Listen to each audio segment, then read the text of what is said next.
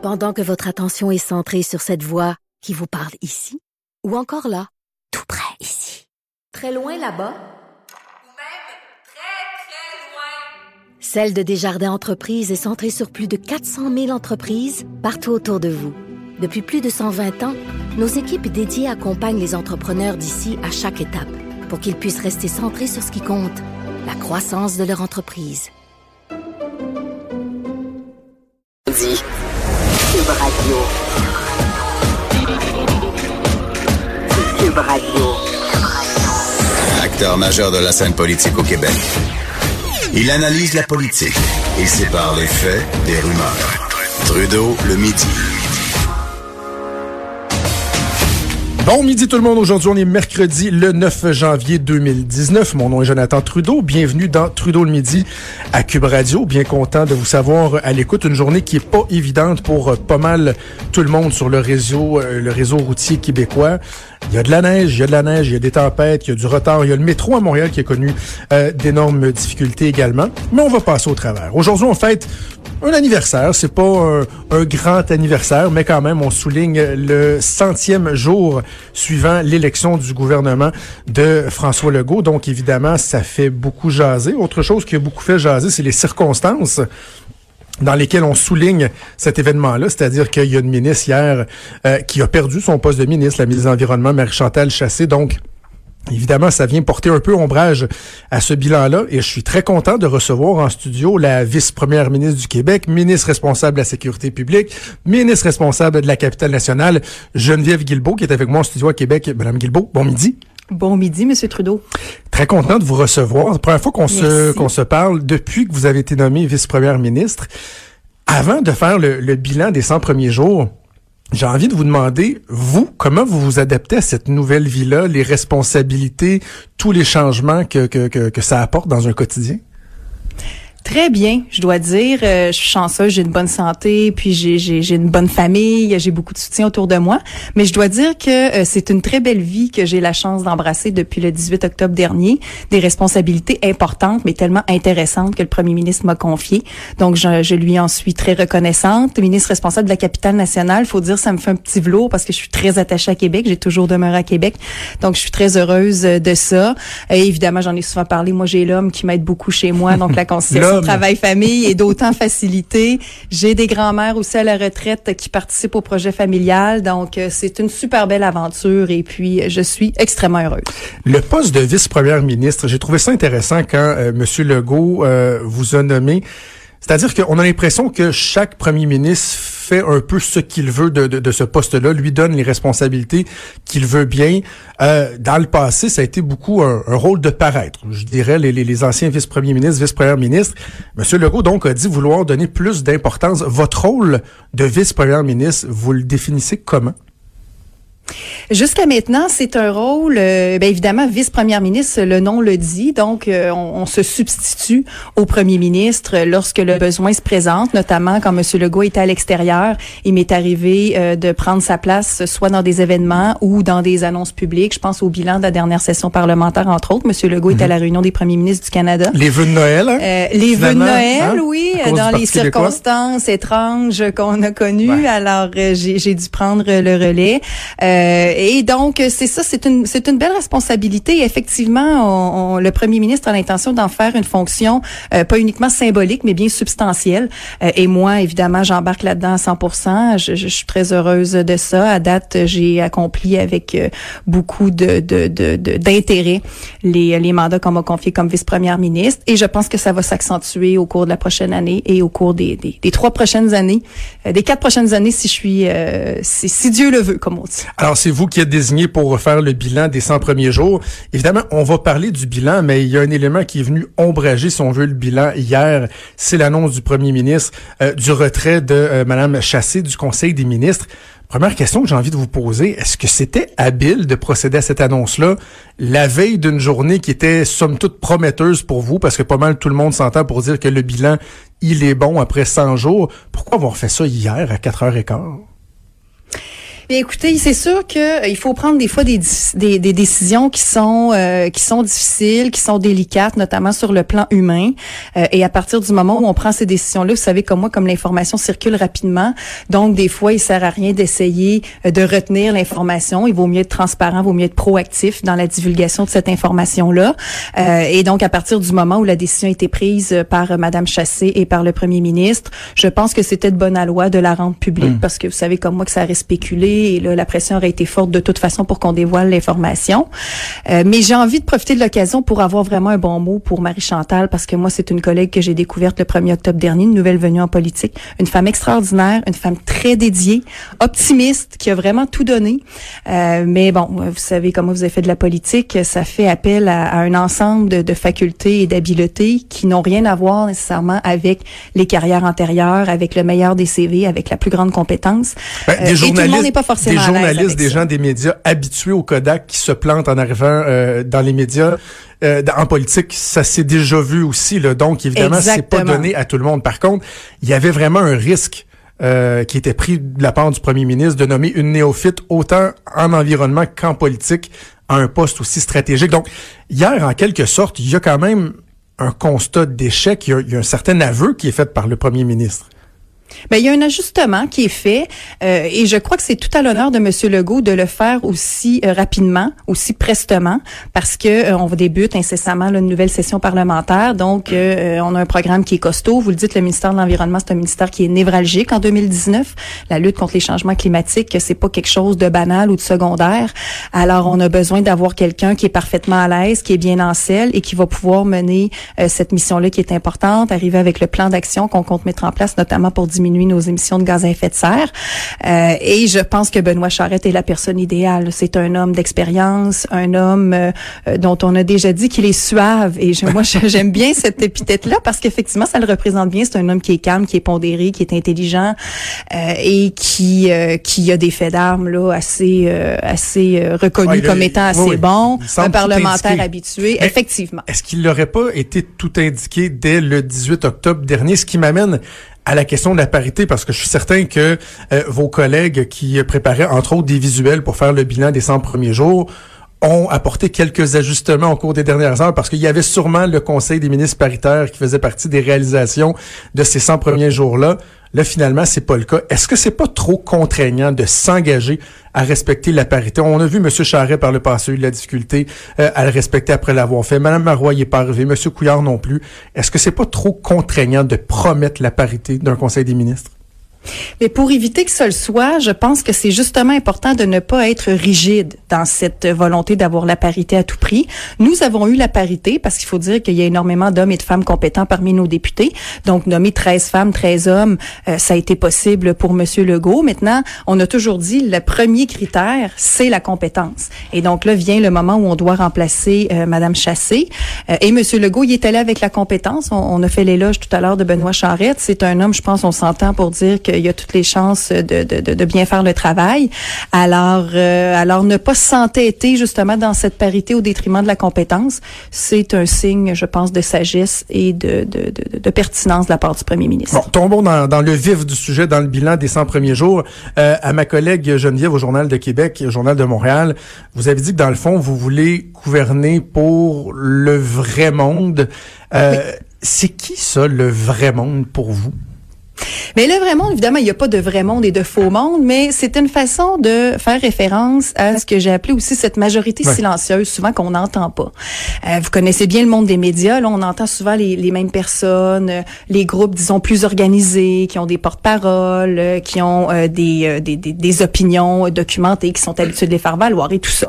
Mais il y a énormément de citoyens qui sont chez eux, qui sont insatisfaits d'une foule de choses, qui ne projettent pas nécessairement de se lancer en politique et qui n'ont pas cet accès à la tribune publique ou médiatique euh, et qui ont vu en la CAQ, je crois, une option politique enfin qui allait refléter justement ce vrai monde, Euh, la personne ordinaire payeur ordinaire dans le sens de payeur de taxes standard, contribuable standard, qui a l'impression de toujours contribuer sans nécessairement en avoir plus pour son argent, euh, qui oui doit utiliser sa voiture, qui serait bien ouvert à avoir du transport en commun, mais qui est content d'avoir un gouvernement qui est capable de dire on peut concilier les deux. Oui, il faut développer le transport en commun, mais oui, il faut, apporter des, des, des, des, des améliorations au système euh, pour la fluidité du système euh, routier.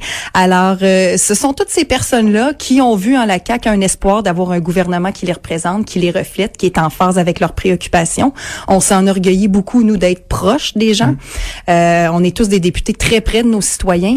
Donc, euh, tout ça va ensemble, à mon sens. Et c'est important de ne jamais le perdre de vue parce que le danger, je vous dirais, qui nous guette, avec 75 députés, on a une forte majorité, ce serait de s'asseoir sur cette majorité et de peut-être des fois perdre un peu cette connexion là avec le vrai monde. Je pense qu'on l'a vu dans les précédents gouvernements. On a eu un gouvernement, entre autres le dernier, assez déconnecté de la population malheureusement, et il faut éviter de tomber dans les mêmes pièges. Donc nous vraiment notre notre résolution pour l'année 2019 et pour le reste du mandat, c'est de rester résolument connecté Le pire, sur les citoyens. C'est qu'il y a des gens qui vous taxent de populisme, alors que dans les faits, s'il y a un, un- un- un élément qu'on peut donner à votre gouvernement, c'est qu'on a l'impression que vous êtes à l'écoute des préoccupations des gens. En fait, vous incarnez ces préoccupations-là, même si des fois, dans certains milieux, dans certains hauts lieux, ça déplaît. On a l'impression que vous êtes branché. Mais comment on réussit à rester branché? Parce qu'il est là le défi. Hein? Exactement. Après quelques années au pouvoir, un premier mandat, un deuxième, un troisième mandat, c'est là que la déconnexion finit par s'opérer souvent. Oui, de façon des fois inconsciente, mais inexorable. Euh, et puis là, on se retrouve à un moment donné, on a été comme happé par un système ou happé par une machine qui nous dépasse. Donc c'est c'est euh, c'est c'est ce qu'on surveille nous et c'est ce devant quoi nous devons être vigilants et demeurer vigilants. Le premier ministre a été très clair lors de la sermentation des députés dans son discours. Il a dit vous devez demeurer. On est le gouvernement nous des gens et vous devez tous et chacun d'abord et avant tout demeurer des députés et demeurer directement connectés sur vos concitoyens. Euh, donc, ça, c'est très important. Et déjà, dans les 100 jours, parce qu'il est question des 100 jours, si on regarde les premiers gestes qu'on a posés, déjà, on a choisi de siéger rapidement à l'Assemblée nationale cet automne. On aurait pu attendre après Noël, le temps de se préparer, tout ça. Euh, mais on a siégé une courte session de deux semaines qui nous a permis de déposer trois projets de loi. Et ces trois projets de loi-là sont assez symboliques, notamment le premier que j'ai eu l'honneur de déposer sur des nominations non partisanes. On en a eu un sur le cannabis, un autre sur la baisse et l'uniformisation du taux de taxation scolaire.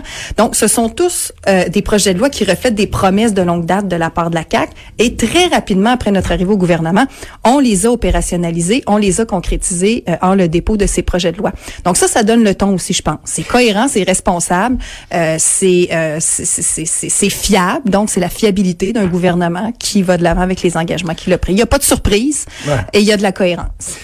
Qu'est-ce que vous répondez aux oppositions euh, qui disent ouais, mais en même temps, faut pas tomber dans l'idéologie? Par exemple, un exemple que tête, le cannabis, oui, c'est vrai, c'était une promesse de la CAQ de fixer l'âge minimum à 21 ans, mais il y a de plus en plus de voix qui s'élèvent, des gens qui disent ouais, mais est-ce que est-ce que c'est faisable, est-ce que c'est souhaitable? Est-ce qu'un nouveau gouvernement qui arrive en place doit garder ça, cette préoccupation-là en tête de dire ben il y a ce qu'on a promis, il y a notre volonté de réaliser nos engagements, mais des fois il y a la réalité des faits aussi. Est-ce que vous avez ça en tête ou c'est non, on l'a promis, c'est ça qu'on va livrer coûte que coûte? Oui, ben c'est un équilibre qu'il faut trouver. Oui, on a ça en tête. C'est sûr, comme je vous dis, les engagements qu'on a pris euh, à l'origine, il y avait des bonnes raisons pour lesquelles on a pris ces engagements-là et on a été élu avec un fort mandat le 1er octobre. Donc, on tient pour acquis que pour l'essentiel, ces engagements-là, les gens s'attendent à ce qu'on les tienne. Maintenant, on a aussi affiché d'emblée une attitude d'ouverture, une attitude d'inclusion, euh, notamment en reconnaissant la troisième et la quatrième opposition à l'Assemblée nationale, en reconnaissant le statut de parti et d'opposition euh, à l'Assemblée nationale pour qu'ils puissent jouer euh, une part euh, une part importante, là, une partie, être partie prenante euh, aux débats qui vont avoir lieu. Donc, euh, en ce sens-là, c'est une attitude de main tendue envers les oppositions Euh, et on tient compte, bien sûr, des points de vue des uns et des autres. Un projet de loi, vous le savez, de toute façon, on peut pas l'adopter instantanément. Il y a des commissions parlementaires, il y a des gens qui vont venir donner leur point de vue, les oppositions, des groupes, etc. Alors, s'il y a lieu, on pourra faire des ajustements. Mais c'est sûr que sur les que promesses c'est quelque majeures, chose que vous pourriez l'âge, effectivement, puis l'interdiction dans les lieux publics pour le cannabis. Ça, ça bougera pas. Ça, ça a été vraiment un engagement répété sur lequel on bougera pas parce que les gens, puis moi je vais vous dire, je parle à des gens, à des parents là d'enfants qui vont être dans 5, 6, 7 ans exposés au cannabis. Les gens sont inquiets de ça. Faut rappeler que c'est le fédéral qui nous a imposé la, la- la légalisation du cannabis. Donc on doit nous composer avec ça les provinces, euh, tant bien que mal. Et nous, ce qu'on a toujours proposé, c'est de hausser l'âge légal. L'idée, c'est de d'éviter la banalisation de la consommation. C'est pas parce que c'est légal que c'est banal. Euh, on en a fait un peu notre slogan. Ah oui. Rappelez-vous, ça a été. euh, Monsieur Carman été- répété à quelques reprises. ça a été cocasse, oui. Euh, mais c'est vrai, le fond de l'affaire est vrai. Et c'est dangereux, le cannabis. C'est dangereux pour le cerveau. Jusqu'à 25 ans, c'est particulièrement dangereux. On peut développer des troubles de santé mentale et tout ça. Alors, euh, alors donc, oui, on va être ferme sur euh, l'âge et l'interdiction dans les lieux publics. Autre engagement qui avait été euh, répété à maintes, maintes reprises, c'est le test des valeurs. Bon, il y a eu le projet de loi pour ramener les seuils d'immigration à 40 000 par année. On a l'impression que le test des valeurs, lui, on, on sait plus trop où il se trouve dans le plan de match. là. Il est encore là, Oui. euh, le, le- le- le- le test de connaissance des valeurs euh, québécoises. Par contre, c'est sûr que là, on vient juste d'arriver, donc on peut pas tout faire en même temps. Mon collègue Simon Jolin Barrette, ministre de l'Immigration, a quand même déjà déposé justement les nouvelles cibles pour 2019. On s'est engagé à diminuer temporairement euh, les seuils d'immigration à 40 000. Il a déposé les cibles officielles pour 2019 à 40 000, mais il travaille euh, sur plusieurs fronts là, parce qu'il y a beaucoup de choses à faire pour améliorer les, les, les, les problèmes avec notamment les délais pour le traitement de l'immigration. Vous savez qu'on a des milliers de dossiers qui en ce moment sont en, en suspens là, au ministère de l'Immigration. Euh, il y a toutes sortes de problèmes. Il y a le fédéral aussi à prendre en compte là-dedans parce qu'il y a une partie qui est de juridiction fédérale. Simon est déjà en discussion avec le fédéral et ça avance bien. Je dirais il y a une belle il y a une belle ouverture aussi du côté du gouvernement fédéral, de mon côté aussi dans les dossiers que j'ai eu à traiter avec eux. Alors donc tout ça pour dire que Simon travaille sur un plan plus intégré, plus complet qu'il aura l'occasion de présenter dans les prochains mois. Le temps file. Deux derniers éléments euh, sur lesquels je vais vous entretenir sur la laïcité, sur les signes religieux. On se rend compte que bon, le gouvernement essaie de trouver des positions qui euh, pourront être appuyées par les partis d'opposition. Bon, on parle par exemple de clause grand-père pour les enseignants, peut-être. Dans le journal ce matin, pour les policiers, vous parlez peut-être d'être relocalisés dans d'autres tâches. Est-ce que ça vous agace, ça, de de, de, de, de, pas pouvoir mettre en place exactement ce que vous aviez prévu, c'est-à-dire aucun signe, et sinon, ben, il y aura peut-être, ultimement, des pertes d'emploi? Mais effectivement, le principe, c'est d'interdire le port de signes religieux chez des employés en situation d'autorité. Donc, à partir du moment où le, le port du signe religieux va devenir interdit, on a toujours dit, nous, encore là, on va avoir une ouverture. La personne peut se relocaliser dans un autre emploi, dans la même organisation ou dans le même giron d'activité. Donc, ça, c'est bien évident. Ou peut, évidemment, retirer son signe religieux le temps de la prestation de travail. À ce moment-là, le problème est réglé aussi. Donc, euh, mais je je veux pas présumer là, du contenu de l'éventuel projet de loi qui, encore une fois, est sous la grand-père responsabilité de mon collègue. C'est une avenue qu'on va étudier euh, comme les autres parce qu'encore une fois, il y aura des discussions et je m'attends à ce qu'il y en ait beaucoup sur cette question-là. Euh, je, je crois que tout le monde aura son, son, son, son lot de revendications à faire. Alors, euh, encore une fois, mon collègue Simon pilote le dossier. Mais on va avoir une attitude d'ouverture. On va écouter ce que les gens ont à nous dire et ensuite, on va prendre les décisions qui s'imposent. Avant de vous laisser, troisième lien. Euh, Oui. L'engagement, je le sais, il est clair. Puis bon, euh, vous, vous parlez à un, converti, là, ça fait longtemps que je, milite en faveur du troisième lien. Mais l'échéancier, est-ce que vraiment c'est réaliste de penser qu'on peut débuter les travaux à l'intérieur d'un premier mandat? Ben, il faut mettre toutes les chances de notre côté. Euh, il faut y mettre euh, toute l'énergie, les ressources nécessaires. C'est pour ça que mon collègue François Bonnardel, très rapidement après avoir été nommé ministre des Transports, a fait deux choses. Il a resserré le mandat du bureau de projet du troisième lien pour le concentrer à l'est de la ville et il a nommé un directeur à temps plein parce qu'on sait qu'avec les libéraux, c'était essentiellement un bureau de façade puis il se passait pas grand-chose là-dedans. Alors là, maintenant, on a un vrai bureau de projet du troisième lien sur lequel un gestionnaire travaille à temps plein avec une équipe. Alors oui, on a toutes les chances de pouvoir faire avancer le projet suffisamment pour qu'on ait la première pelletée de terre Oui. d'ici 2022. Une il sera pas complet. Là. On traversera pas euh, sur le troisième lien en 2022, mais les travaux vont être amorcés. OK. Ben on va suivre ça. Euh, Geneviève Guilbeault, vice-première ministre, ministre de la Sécurité publique et ministre responsable de la capitale nationale. Merci beaucoup d'avoir pris le temps. Puis on vous souhaite une, vous. euh, un- une bonne continuité dans ce mandat qui s'amorce. Merci beaucoup. Merci. Bonne journée. Bougez pas, on revient dans quelques instants.